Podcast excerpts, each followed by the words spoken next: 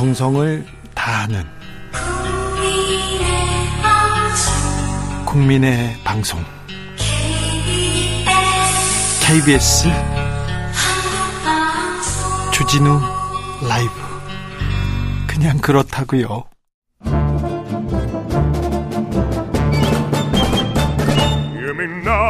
여기도 뉴스 저기도 뉴스 빡빡한 시사 뉴스 속에서 가슴이 답답할 때 네, 휴식을 드리는 시간입니다. 오늘도 맛있는 책을 만나 보겠습니다.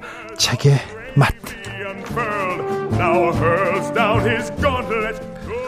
정선태 국민대 교수 어서 오세요. 네, 안녕하세요. 네. 김갑수 선생님은 건강 문제로 눈이 좀 편찮으셔가지고 네.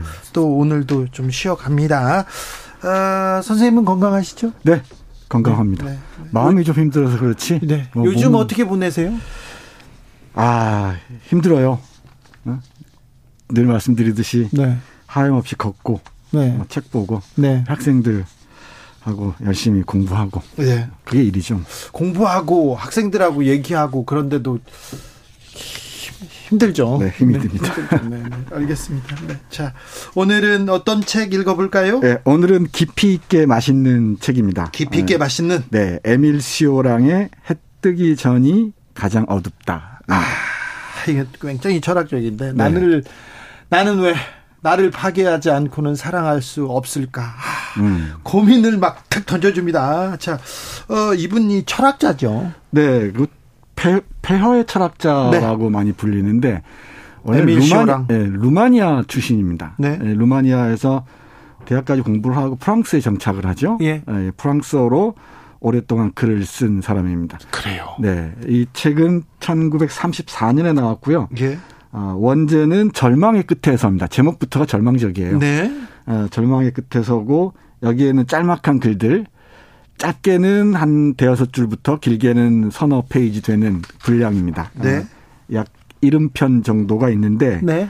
밀도가 아주 높아서 네. 쉽게 읽히지는 않습니다. 아, 네. 네. 자, 곱씹어 보게 됩니다. 시처럼. 네. 네. 이런 그 책들은 어, 좋은 사람들하고 배틀을 하면 좋아요. 아, 그래. 얘기하면서. 네. 네. 이렇게 너, 넌 어떤 문장? 네. 나는 이런 문장. 한 문장씩 읽으면서 네. 아, 뭐 그렇죠. 이렇게. 이렇게 곱씹으면서 네. 네가 어떤 의미일까? 네. 서로 얘기하는 거죠. 아, 그렇게. 그러면은 밤새는 줄 모를 겁니다, 아마. 그렇습니까? 해 뜨기 전이 가장 어둡다. 이 책은 네, 이렇게 대화를 나누고 싶은 사람들 네. 그리고 함께 생각을 좀 공유하고 싶은 사람들하고 같이 읽고 토론하면 배틀을 하면 좋다고 합니다. 네. 자, 일단 읽어볼까요? 네, 밀도가 높다 그랬잖아요. 네, 읽어보자. 어, 우리 슬픔에 대하여란 글에서 예. 짧게 한 문장 보겠습니다. 슬픔은 넘쳐 흐르는 상태가 아니라 서서히 가라앉아 사그라지는 상태이다. 대개 슬픈 한숨이라고 말하지 슬픈 고함이라고 말하지는 않는다. 슬픔이 특별한 것은 어떤 절정에 뒤이어 나타나는 경우가 많기 때문이다. 네. 슬픔은 어, 넘쳐 흐르는 상태가 아니고 서서히 가라앉아 사그라지는 상태라고 네. 합니다. 이 슬픔의 미학을 이렇게 깊이 있게 얘기하는 것도 만만치가 않습니다. 이분 좀 염세적이에요. 네. 근데 폐허의 철학자라고 얘기한다 그랬잖아요. 네. 염세적인데 세상에 대한 뭐 깊은 회의, 예. 절망이 있었던 것 같습니다. 그럼에도 곳곳에서 이 유머나 있음을, 어, 웃음을 잃지는 않습니다. 네. 아침부터 저녁까지 무엇을 하십니까? 이렇게 음. 물어보고는 내 자신을 견딥니다. 네. 이렇게 네. 얘기합니다. 이거 딱 와닿죠. 네. 어, 어, 아침부터 점심까지 저녁까지 뭐 하십니까? 물으면 네. 요즘 제가 그렇습니다. 그렇습니까? 그저 견딥니다. 아, 네. 저도 예. 그런데 오늘도 무사히가 저의 지금 지금 주제어가 된지 음, 지금 음. 3년째 됐습니다. 그렇군요. 네. 하나 더 볼까요? 예. 어, 함께 보면 더 좋은데 동정심의 오만함. 혹시 우리 예, 주 기자께서는 어떻게 생각하십니까? 동정심이나 연민이나 긍정적으로 받아들이는 경우가 많죠. 그렇죠. 음. 그렇죠. 남의 네네 네, 동정. 그렇죠. 어, 이 맹자 연민. 맹자에 그래서도 네. 이 인을 얘기할 때 예. 연민을 얘기하고 그러잖아요. 예. 근데 우리 에밀 시오랑은 동정심이나 연민에 대해서 아주 신랄하게 비판합니다. 네. 좀 읽어볼까요? 네. 세, 아, 누구의 불행이든 나는 그것을 동정할 만큼 정상적이라고 느끼지 않는다. 동정이란 표피적인 것이다. 운명이 꺾이고 회복할 수 없을 정도로 불행하면 울부짖거나 무력감에 빠지게 된다. 동정이나 연민은 소용도 없을 뿐 아니라 모욕적이다. 게다가 자신이 끝없이 고통스러운 마당에 어떻게 다른 사람의 불행을 동정할 수 있겠는가. 동정심에는 책임이 뒤따르지 않는다. 그래서 흔한 것이다. 다른 사람의 고통 때문에 죽은 사람은 없다. 우리를 위해 죽었다고 주장한 사람은 죽은 것이 아니다. 죽음을 당한 것이다. 왔다 와닿지 않습니다. 네. 이 동정은 자신의 우월감을 확인할 때 베푸는 경우가 많죠. 네. 예, 이, 그 에밀 시오랑은 동정감에는 동정에는 예, 책임이 책임감이 따르지 않는다 그래요. 이례적으로 그치기가 쉽죠. 네. 그 당사자가 겪고 있는 고통의 깊이까지 예, 자맥질에 들어갈 수가 없다는 거죠. 신용으로 끝나면서 자신은 안전하다는 어, 확인, 자기 확인 네. 선에서 끝나고 마는 경우가 많죠. 네. 한 2, 3년 전에 저도 이런 결심을 한 적이 있습니다. 음. 그 새해가 밝아오면서요. 동정하지 말자. 네. 오지랖 넘, 넘게 이렇게 너, 다른 사람한테 다가서지 말자 이런 음. 생각을 한 이런 결심을 한 적이 있습니다. 네. 그 전에는 저는 기자고요. 저의 능력과 저의 시간은 공공재다. 사회가 조금 나아지는데 나의 모든 것을 써야 된다. 이렇게 생각해서요. 음. 하루에 15개씩 약속하고 누가 힘들다, 누가 음. 어렵다, 음. 누가 위급하다면 다 달려갔어요. 음. 그래서 거기 가서 같이 걱정해주고 음. 동정해주고 연민해주고 많은 것을 같이 이렇게 에, 도와야 된다고 저는 그렇게 생각했어요. 음. 기자라는 직업이 많은 경험과 많은 어그 네트워크 사람들 그리고 그런 그런 일을 어그 그런 지혜를 모으는데 조금 더그 어, 기여할 수 있다 이런 생각이 있었거든요. 그런데 아 나의 동정이 언젠가는 이게 꼭 나의 노력이 이게 도움이 되지 않을 수 있어 네. 이런 생각이 번뜩 드는 거예요. 음. 그래서 한 해는 그렇게 생각했던 적이 있는데 아 저 말이 그냥 가슴에 콕 옵니다. 음. 그 절대적 고통 상태를 우리가 수용할 수가 없죠. 거기에 네. 개입한다는 것도 오만한 태도고요. 네.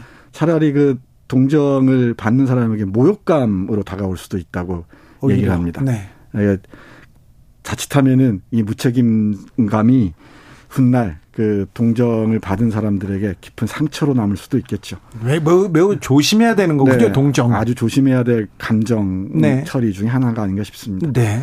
그리고 시오랑은 어, 정, 정규적인 일자리를 갖지 않은 사람으로도 유명해요. 그래요? 잠시 철학 교사를 했던 것으로 알려져 있는데 네. 이 일의, 일의 노예가 되는 것이 얼마나 인생을 피폐하게 하는가 이런 생각을 많이 했던 것 같습니다. 아, 그래요? 그래서 일찍이 직업이 없이. 음, 실제로 우리 일의 노예가 되는 경우가 많죠. 아, 많죠. 네, 왜, 왜 일을 이렇게 열심히 하지? 네. 또 모르면서. 어, 우리나라 사람들은 음. 특별히 그렇습니다. 네. 지나치게 열심히 일하고 그래요. 지나치게 직장과 일과 모든 거에 나의 모든 것을 그냥 다 쓰는데 가끔 가엾기도 합니다. 저조차 마찬가지입니다. 음. 그리고 한참 지나고 나서야 내가 왜 이렇게 일만 하고 살았지? 한참 지나고 네. 나서 내가 했던 일 그게 네. 그렇게 중요했었나 그렇게 고민하게 그래요. 네. 그런 그런 경우가 많습니다. 네. 해서 우리 에밀 시오랑은 일은 타락이다. 라는 글에서 네. 이렇게 얘기합니다. 네. 들어보시죠. 우리는 일반적으로 인간이 되기 위해서 너무 많이 일한다. 일이란 쾌락의 탈을 쓴 저주이다.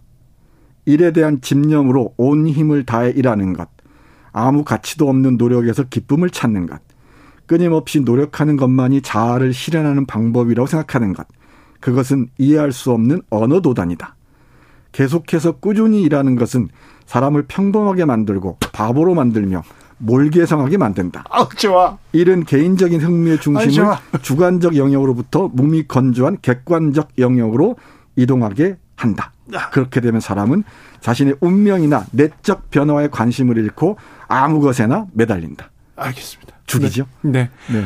아, 네. 아주 좋은데요. 네. 네. 교육적이진 않습니다. 죄송합니다. 그, 자, 자, 일상에서, 일에서 벗어나고 싶은 사람들한테는 카타르시스를 네. 죽입니다. 네. 줍니다. 그런데, 어, 지금 성실하게 열심히 일하는 분들한테는, 네. 좀 이런 생각도 있다는 거 중요합니다. 네. 네. 이런 문장들을 함께 읽으면서 네. 논쟁하고 토론할 수는 있죠. 네, 아우 좋네요. 네. 우리 뭐 버틀란드 러셀이나 이런 사람들은 게으를 네. 수 있는 권리를 주장하기도 하잖아요. 그렇죠. 근데 거기서 한 발짝 더 나갑니다. 그렇죠. 네. 그러니까 한 발짝 더 나가서 일은 타락, 타락이라고 네. 얘기하면서 우리가 내면이 황폐해지는 것도 모르고 네. 일에 매달린다는 거죠. 아, 저는 저 이런 생각을 많이 했어요. 음. 그때마다 아버지를 원망했습니다. 아버지가 좀 어, 재산을 주셨으면 제가 음. 일안 하고 그냥 평생 고민하고 그냥 사색하고 음. 산책하면서 살 텐데 이런 생각을 했는데 원망해봤자 좀 소용도 없더라고요. 음. 한 45년째 한 연, 저기, 45년째 제가 원망하는 것 같은데, 그렇다고 해서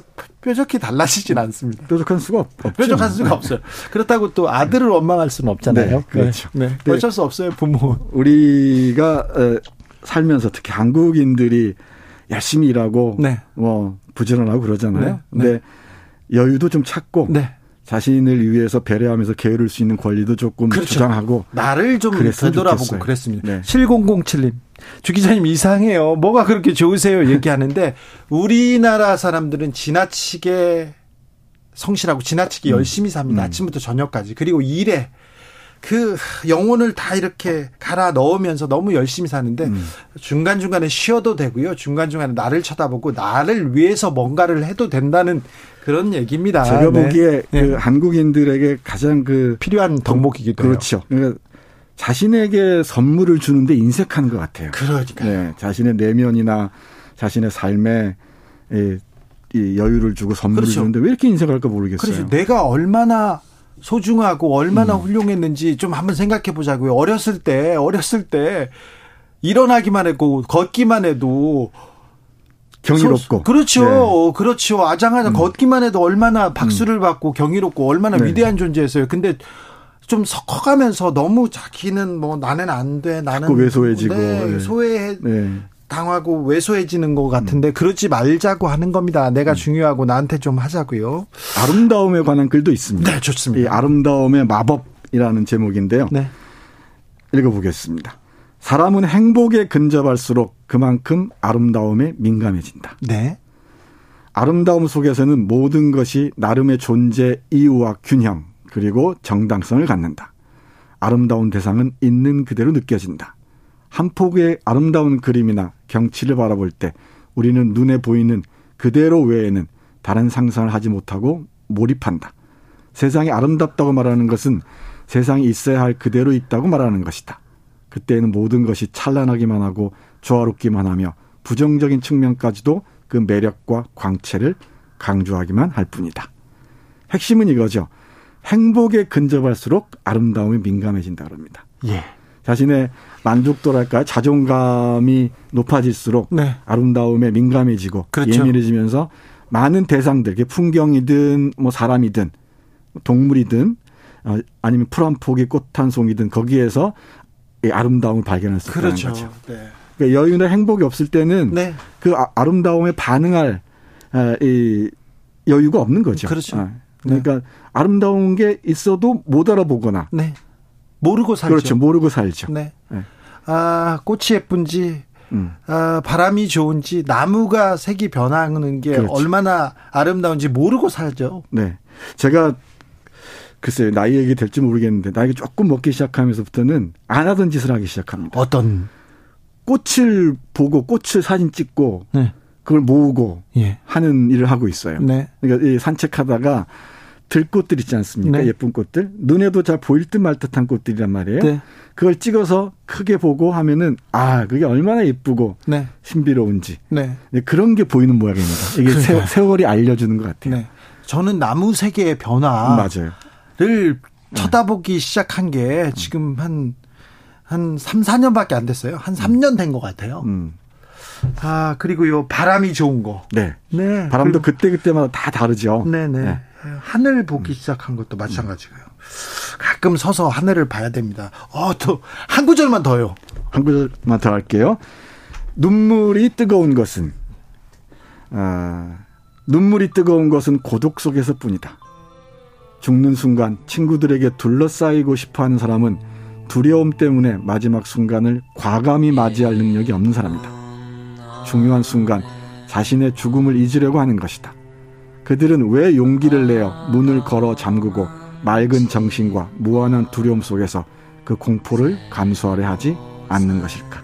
그러니까 끝까지 혼자 견뎌야 한다는 것. 앞에서 얘기했었잖아요. 네. 하루 종일 뭐 했느냐. 네. 나를 견뎠다 그러잖아요. 네. 이 진짜 눈물은 그 고독 속에서, 진짜 뜨거운 눈물은 고독 속에서 네. 마지막 순간에 내 삶의 마지막을 맞이할 수 있을 때 네. 흘리는 눈물이 가장 뜨거운 눈물이라고 얘기를 합니다. 알겠습니다. 아, 좀 마지막엔 좀 희망적인 거 좀 읽어주시지. 아, 왜 그러세요, 교수님? 네. 0780님, 정선태 교수님, 지난번 방송에서도 힘드셨다고 하셨는데, 지식인의 깊은 고뇌가 느껴집니다. 네. 정선태 선생님 볼 때마다 이 고뇌가, 깊이가 느껴집니다. 네. 글쎄요. 이 해뜨기 전이 가장 어둡다 말고도, 독설의 팡세나 태어나는 것에 불편함에 대하여 같은 에밀 시온의 책이 번역돼 있습니다. 네. 서점 가셔서 구하셔서 좋은 사람들하고 문장 하나씩 골라서 얘기하면서 네. 밤을 지새워 보시길 바랍니다. 빨리 읽어야 됩니다. 네. 좋습니다. 해 뜨기 전이 가장 어둡다 읽었습니다. 아, 정선태 선생님 감사합니다. 네, 고맙습니다. 네. 아, 지금 흐르는 노래는 산울림의 불안한 행복입니다. 정선태 선생님의 신청곡입니다. 저는 여기서 인사드리고요. 내일 오후 5시 5분에 돌아오겠습니다. 지금까지 주진우였습니다.